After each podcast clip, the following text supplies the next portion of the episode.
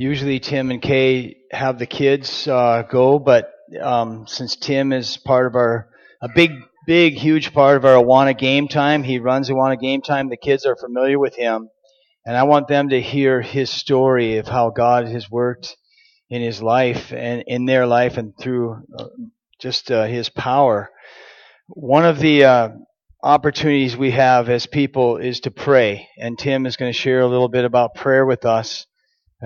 Prayer can be all over the place with confusion and um, and I just wanted to share a little story. It's kind of cute, and I don't intend to offend anybody by sharing this story, but it's it's a thought provoking, but it uh, it's also kind of cute. Um, there was a little boy who wanted a new bike, and so uh, he was listening to the radio, and as he'd gone through the radio, he heard this this preacher, and the preacher was talking about prayer and how if you pray right, if you declare God's mighty power, God's strength, God's omnipotence, God's transcendence, that you're praying to that God and that God can deliver to you what you ask for. So that night, as he got on his knees, he said, Great and awesome, holy, majestic Redeemer, King of the universe, Lord of lords, and God who is sovereign over all molecules in the universe. I would ask that you would bring a yellow bike to my house tomorrow morning at 6:30 in the morning. And so he went to bed, and when he woke up in the morning, no bike. So he thought, well, hmm. He goes back to the radio, finds a different channel. And so this guy says, hey, when you pray, you need to declare to God exactly who you are and what you want and tell him, you know, that, uh, you declare with authority that comes from God that you have authority to cause this to come about and you can claim what you want. So the little boy went back to his knees and said, okay, God, this is Joe. This is what I want. I want a yellow bike. Not bright, bright yellow, but moderately yellow. And it has to have 10, um, what are the, 10 speeds. And I wanted to have, you know, if it could, if it could have cards on the wheels that click, that would really be nice too. And I declare that tomorrow morning at 6:30 when I wake up, that bike will be there. So guess what? He goes to sleep. And he wakes up in the morning and there's no bike. So he looks around the house and he sees this uh, statue of Mary. And his mom is watching, so he grabs that statue and he runs outside and he comes back without the statue. And uh, later that day, you know, his mom's listening to his prayer. And he said, um, Jesus, this is Joe. If you want to see your mother again. Um, so, not necessarily just to cause us to think. And so, with Tim's story, there's a, it, it, it's tons of prayer. It's times where you come to the end of yourself and God has to still be God, which He is. And so even you remind us, Elsie, the endurance and to stay steadfast, praying with faith. And uh, God's the only one that can supply that endurance and teach us how to rightly bring our requests to Him. And so, Tim, if you would come up and share what God's done in your life your lives, your family's life. No, you can use this. Is that okay? That'd be...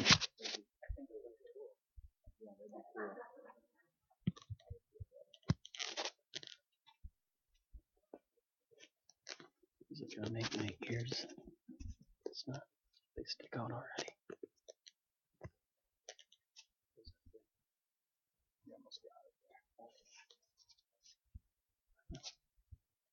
Make my hair, Matt? You got a different size head than I. Do. Okay. One second, we'll we'll arrange this. Fix this, and this just needs to be pulled out.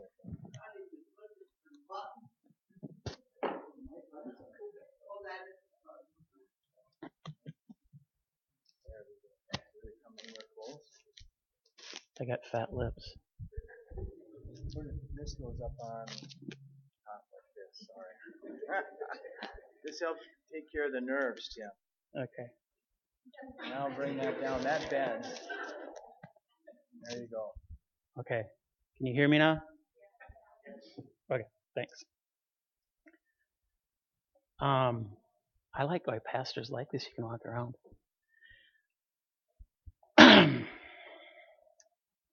How many of you remember Pastor Harvey at church here? Raise your hands. Okay, not too many. Pastor Harvey was a pastor here quite a while ago. Pastor Harvey, when he would preach a sermon, he would be so emotional. He would cry. And I'm sitting in my seat, probably in exactly the same spot. And I'd say, Harvey, man up. You can do this. Don't be, you know, you're a man. God turned that around. I just wanted to start out with that, and then I think it'll be clear in just a little bit. Um, I'm a man. How many of you are men out there? How many of you are fathers, husbands? Okay? I'm going to tell you a little story about being a man who's married to a woman. I do some mechanic work. I can get oily and greasy. And I came home one night and said, Kay was mad at me. She said, You're getting grease on my clothes. I said, Well, no, I don't think I did. Well, I got some white clothes and they've got grease all over them. They're ruined. And she said it in a loving way. And I said, Well, I don't think I did, but you know. Well, what ended up happening, we found out after a little bit, after more ruined clothes, the drum in the washing machine, the bearing was getting bad. And it had opened up, so every time she did a load of laundry, grease would get out and get all over the clothes. So, being a man, I've got to fix it. So I looked and, and it was from Sears and we went and saw what the part would cost and it was really expensive and it's like, uh, and I did that growl, uh, we're going to have to get a new washing machine. Well, I worked at, uh, worked with a guy and he was a punk kid. He was 18 years old, didn't know anything. And I told him the story and he goes, well, go to the dump and look for a washing machine that'll match your washing machine. And I said, You stupid kid, to myself, because he's a punk kid. He doesn't know anything. He said, Well, we've done it. I'm not going to go to the dump and dig out a washing machine that somebody else has thrown away to get the part that I needed. And they won't even have that part. Well, came to be a Saturday. Kay and I are going to go to Bemidji because we have to get a washing machine. So I'm just pulling out of the driveway and it's like, okay, I'll go to the dump. But I'm not going to find anything. Kay and I go out to the dump Saturday mornings. You can go out there and they have a spot where they throw all of the, the white goods if you've been to the dump before. And we got out. I went around one side. Kay went around the other side. Kay took maybe two or three steps and goes, here it is. I looked at it and I'm thinking, no, she doesn't know what she's talking about. It was. It was the exact same washing machine. Looked at the part that was bad. This one was good. Didn't cost me anything. We hauled it back into town, took the two washing machines, put them back together as one. We're still using that washing machine. Now, I ran into that kid. This is like almost six, seven years ago.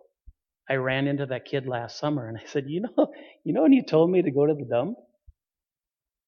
And, you know, because he knew that we fixed it and I had to thank him for it. And I said, we're still using that washing machine, that washing machine. Okay. So that shows you what a man's, uh, typically what a man does. If there's a problem, we want to fix it.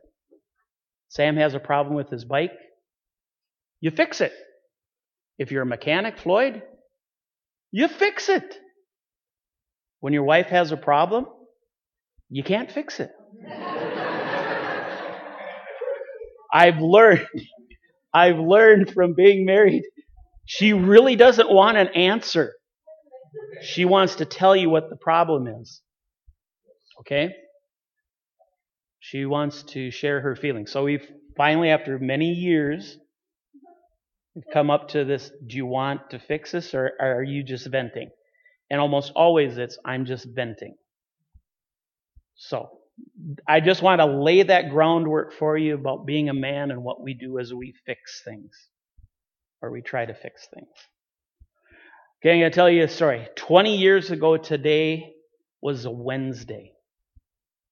I came home from work. We sit around the table and we're having we're having our supper. And uh, I'm looking at my middle son. His name is Jerome. His picture's up there now. It's really cool. I can look down here and see that.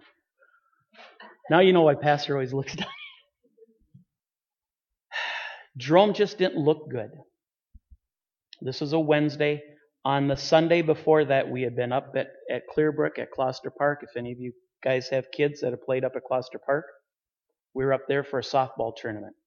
And Jerome had kind of went for a ball, and he, we thought he had pulled a muscle because he had been complaining starting on Monday morning.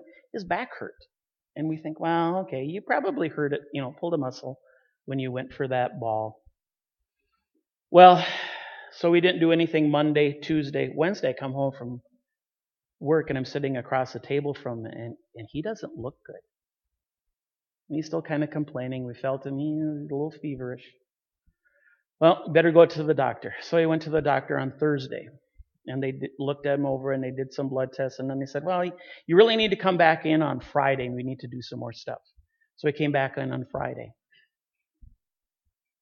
And uh, He's still, he's got a fever. His back really hurts. He can't get comfortable. He can't sleep. And he's starting to get more annoying. and we had the long, a long weekend. We tried every home remedy we could think of.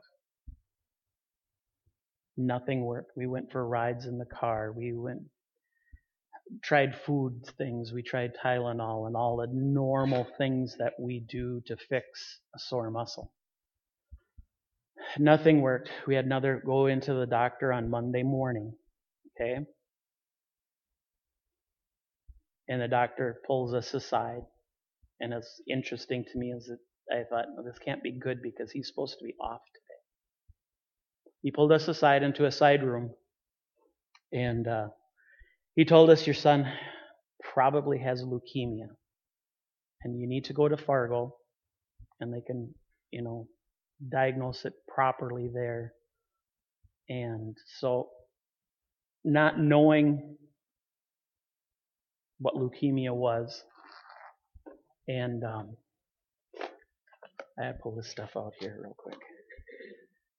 Not knowing what leukemia was, Kay is going, Well, Tim has Fridays off, so we could go out on Friday. And the doctor said, He said, No. I'll give you 15 minutes to go home, and then you need to leave. This is where Harvey comes in. There's going to be times that I'm going to have to stop and can try to gain my composure. So we go home and we pack a few clothes and we head to Fargo. We get to Fargo. Uh, they put him on some IVs and different things, and he's he's in the hospital. They admit him right away. Um, we're kind of they haven't diagnosed it as leukemia as of yet but we're walking around in Fargo outside for just a little bit because we're going to try to grab something to eat and we needed to get out of the hospital. Okay.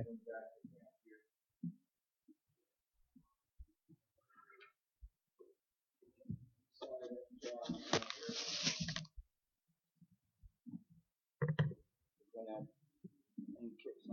okay. Okay, is that easier to hear now? around to this day. I can't walk around now. That was a way of dealing with stuff. Okay, that's okay. Um, I can hear better. So we are walking around. The first thing that happens, there's a couple that we knew were friends with our oldest son. Well, their son was friends with our oldest son, Spencer. They met us at the hospital. And not that they could do anything, but they were there. The next morning, so this was on Tuesday morning, they did a bone marrow test to confirm that he had leukemia. This is really bad. I don't want to get too gory about it, but they go in with a tube in through your hip to get to your hip bone. And they bore through the bone and they draw out your bone marrow. Unbeknownst to us, this is supposed to be like a five minute procedure. It was a 20 minute procedure. Apparently, from what the doctor told us, is that Jerome's marrow, which should be a liquid, had crystallized. And it took him 20, well, it took a total of 20 minutes for him to get enough bone marrow to make the test. He was literally laying on top of Jerome using his weight on his tool to get enough bone marrow to make a diagnosis. And Jerome, this is where I get I get mad too. Um, they gave him a local I was with my wife when she gave birth. That's the most screaming I've ever heard out of pain. He was screaming louder than her.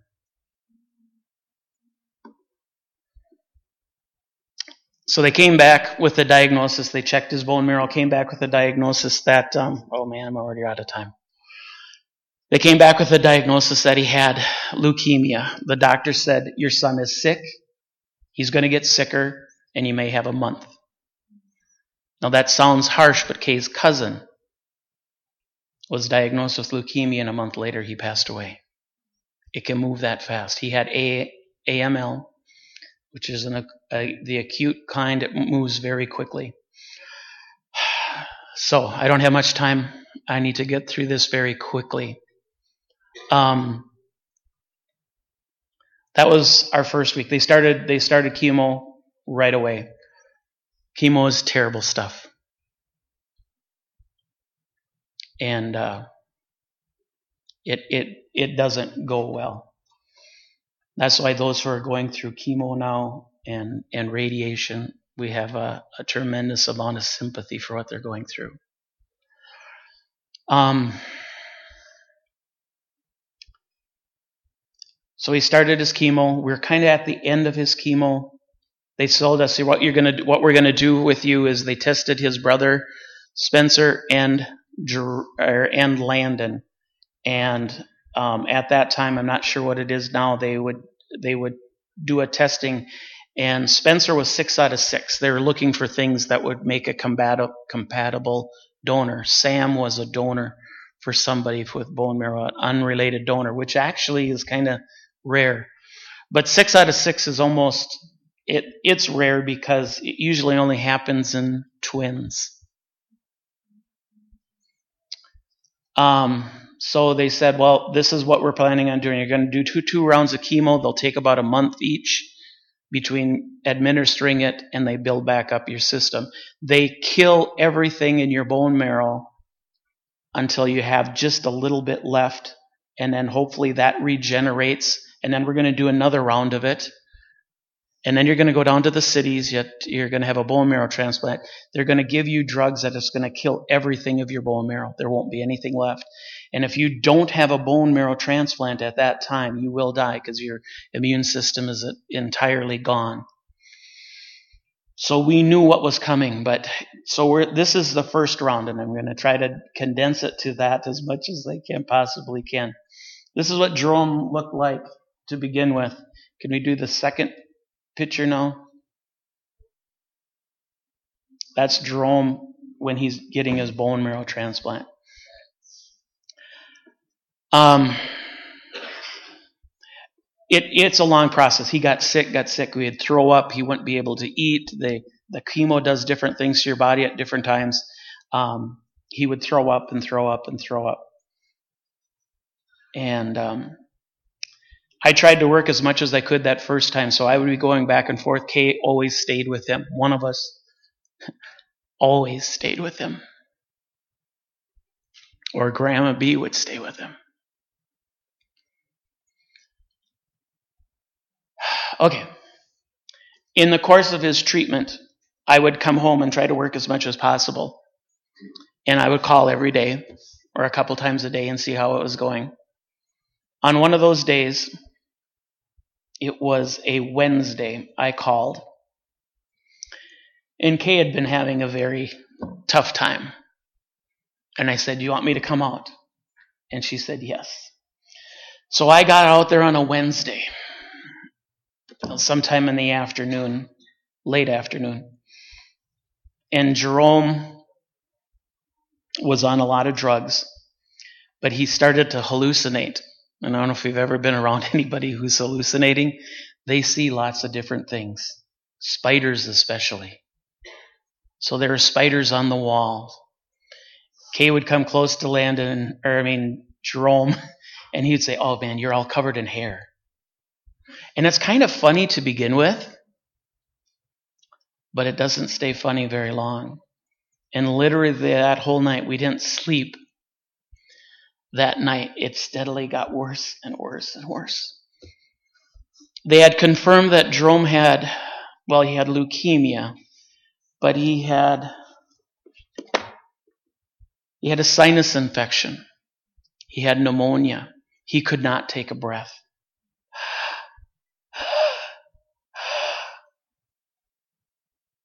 So they're monitoring the amount of air. That breathing part just drove me nuts. Just take a deep breath. That's all you need to do. His breathing got really bad. He had a strep infection. So sinus infection, pneumonia, strep infection, and then he had meningitis. These are all confirmed things. Any one of these things in a person with a, a depleted immune system is deadly.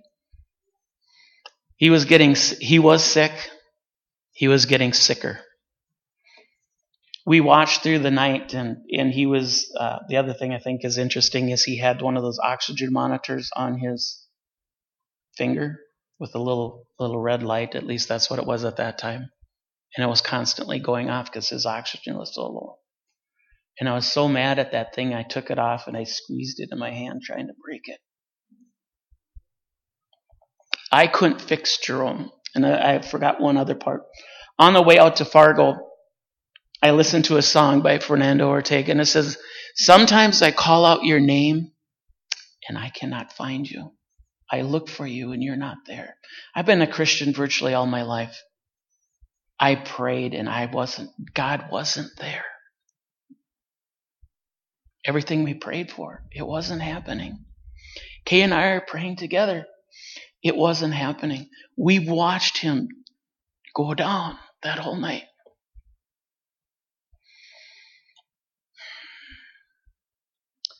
Now I want to tell you the rest of the story. While he was going down, we found this out later when we compared notes with one of Kay's cousins. One of the cousins, cousin's wife, that time, that night, she woke up about 12 o'clock. Now, we love Julie, but Julie is not exactly the prayer warrior that we thought we needed. But God woke Julie up. She said, I felt someone touch my arm. Now, Julie got up really early in the morning because she worked at 5 o'clock.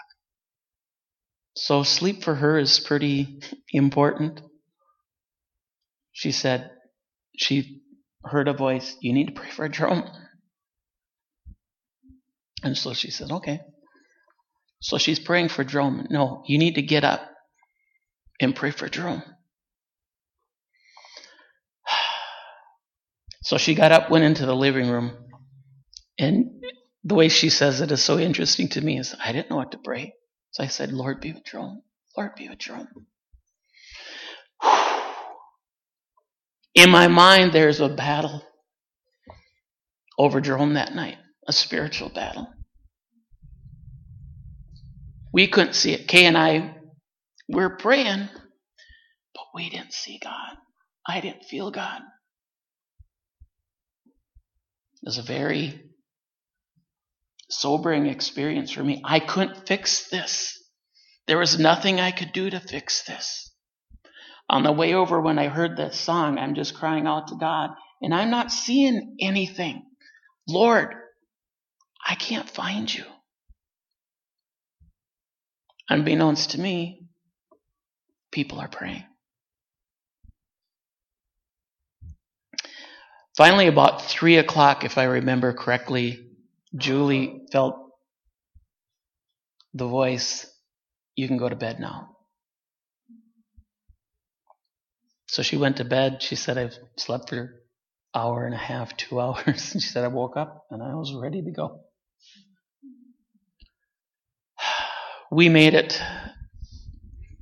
Somewhere during this time, I don't know, some of you know Danny and Cindy, that's Kay's brother and his wife, and we gave them a call because we didn't know who else to call.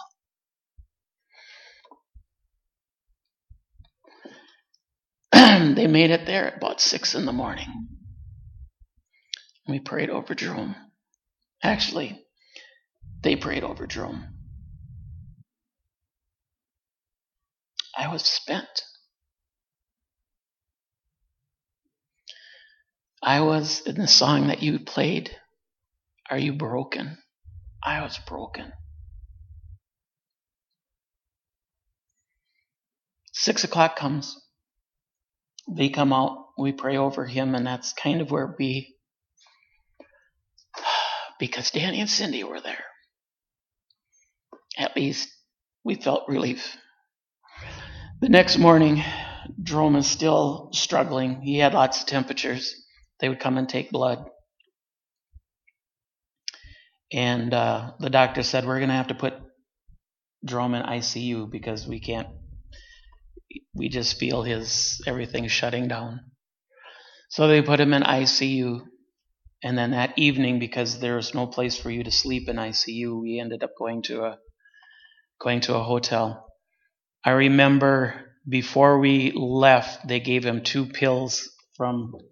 If you ever go through this, journaling is great because you can't remember the details. Kay said it was a Tylenol and a Sudafed.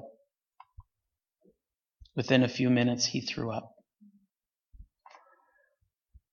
So this is what you do as a parent we dug through his throw up to see if the pills were there. They weren't.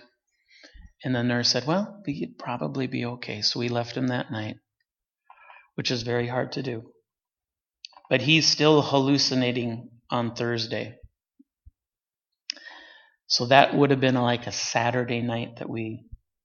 So Sunday morning came. We got up and we made it up to ICU. Jerome is sitting up in bed watching the Vikings. And they said, well, he can go back to his room as soon as his room opens up. Our room on their cancer, where he was, was on seventh floor at the time in Fargo. They, uh, so seven o'clock rolls around, or not, it was after the Vikings game, they actually moved him up. His vitals all came up. Everything looked good. I went home to go back to work on Sunday night. Monday calls. Kay said, Well, yeah, things are looking, you know, more stable. Tuesday I called. Dr. K, that's our doctor, our cancer doctor, said, You can go home. So Tuesday I went out. They released him and we went home. Now, for those of you who have a Bible, I'd like you to turn to Mark chapter 2. All of this, I believe, is because people prayed. But there's a story in Mark, one of uh, uh, where Jesus or Mark records what happened with Jesus. Mark chapter chapter two. And Jesus had come back to Capernaum several days afterwards. It was heard that he was at home. Many were gathered together so that there was no room even even near the door, and he was speaking the word to them. And they came bringing to him a paralytic carried by four men. They couldn't get into Jesus. So they went up on the roof, dug through the roof while the homeowner was yelling at them, and they dropped Jesus down. I mean, they dropped the man down at Jesus' feet. In verse 5, and Jesus, seeing their faith, said to the paralytic, My son, your sins are forgiven. And he was healed. I'll, I'll stop there. Read the rest of it. But at what point I want to bring out is that when Jesus saw their faith, the paralyzed man, he was paralyzed, he couldn't get there. He was unable to. And I'm sure he wanted to, but he couldn't do it. He was spent. He was broken. He was paralyzed. My story is just a little bit different from Kay if you want to hear her story. But we both had to come to the point where we had to give uh, Jerome up. We couldn't. I couldn't fix it. I'm a man. I wanted to fix it. I couldn't fix it. It took those around me at that point to lift us up, to lift Jerome up, and put him at the feet of Jesus.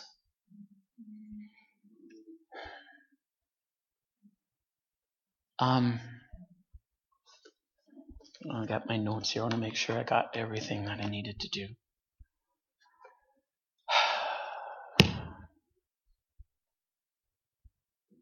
I think I did it.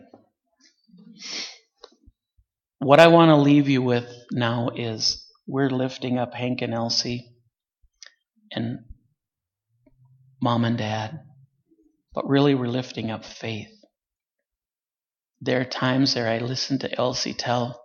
It's like, I know what that's like. You as a parent, you're praying, but you're not seeing a result from it. Other people have to lift us up. That's our job in prayer.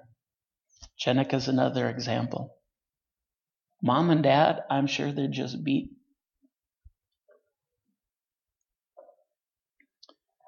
And there's people like that around us all the time. I pray that we see that and we lift them up. Because there's times that their faith is frazzled, their faith is gone. Sometimes I call out your name and I cannot find you. That's what the church is supposed to do. When we have prayer here, that's what we're doing. We're lifting these people up. Hopefully, we go home and we do it there too. How do we lift people up other ways? Well, going visiting them. One of the things that encouraged me living in a small town, I always wanted to live in a small town. I did not want to live in a big town. One of the things that touched me personally living in Bagley is they did a fundraiser for us and uh, provided finances. We lived off of those for probably about six six months. I want to do the next picture. Just I need to add four pictures. This is Jerome. He got married. And then now the next one. Okay. Both of these little guys are miracles. Because of Jerome's care, uh, chemo that he went through, he was not, the doctor said he probably won't have kids. Um, Wesley is the bigger one. And then Oliver is newborn. He's probably about three weeks now. This is a miracle. This is an evidence miracle. Yes. It wasn't because I could fix it. I had to be broken and finally realize that there's nothing I can do. I have to lay this at your feet, Lord. That's a hard thing to do, especially as men. I got to fix it. But until I finally realized that I can't do anything, I had to lay it before the Lord. So this is one of the stories you can look at and and God is always working behind the scenes. We never know what he's doing. This side of heaven we probably won't know. But we need to do whatever God calls us to do. So I want to challenge you. Who are the people around you that need to be lifted up? Who do you know needs to be lifted up? And then do it. Pray for them. Give them 20 bucks. Oh, the reason I wanted to live in a small, we lived off of that. But also, um, there are some gas stations around. They're not around anymore. Food and fuel, Crandall's. Remember, some of you remember Crandall's. And then um, Illy's on the west end of town, where now uh, Cenex is. They had a jar by the cash register and there was hundreds, hundreds of dollars that I would stop. I would see them and they would drop off, either give me, and that was our gas money, that was food money. But it was all pennies and quarters and maybe a few dollars at different times. That's what being in a small community, a small church affords us. Is we really need to be careful caring for those around us. So I want to challenge you. I went way over time. Sorry. But uh, I want to thank the people of this church for what they did at that time. And just want to, we need to pay that forward for those of us, those around us. And, uh, and be an encouragement and point everyone that we know to Christ. So, Chris, I'm done.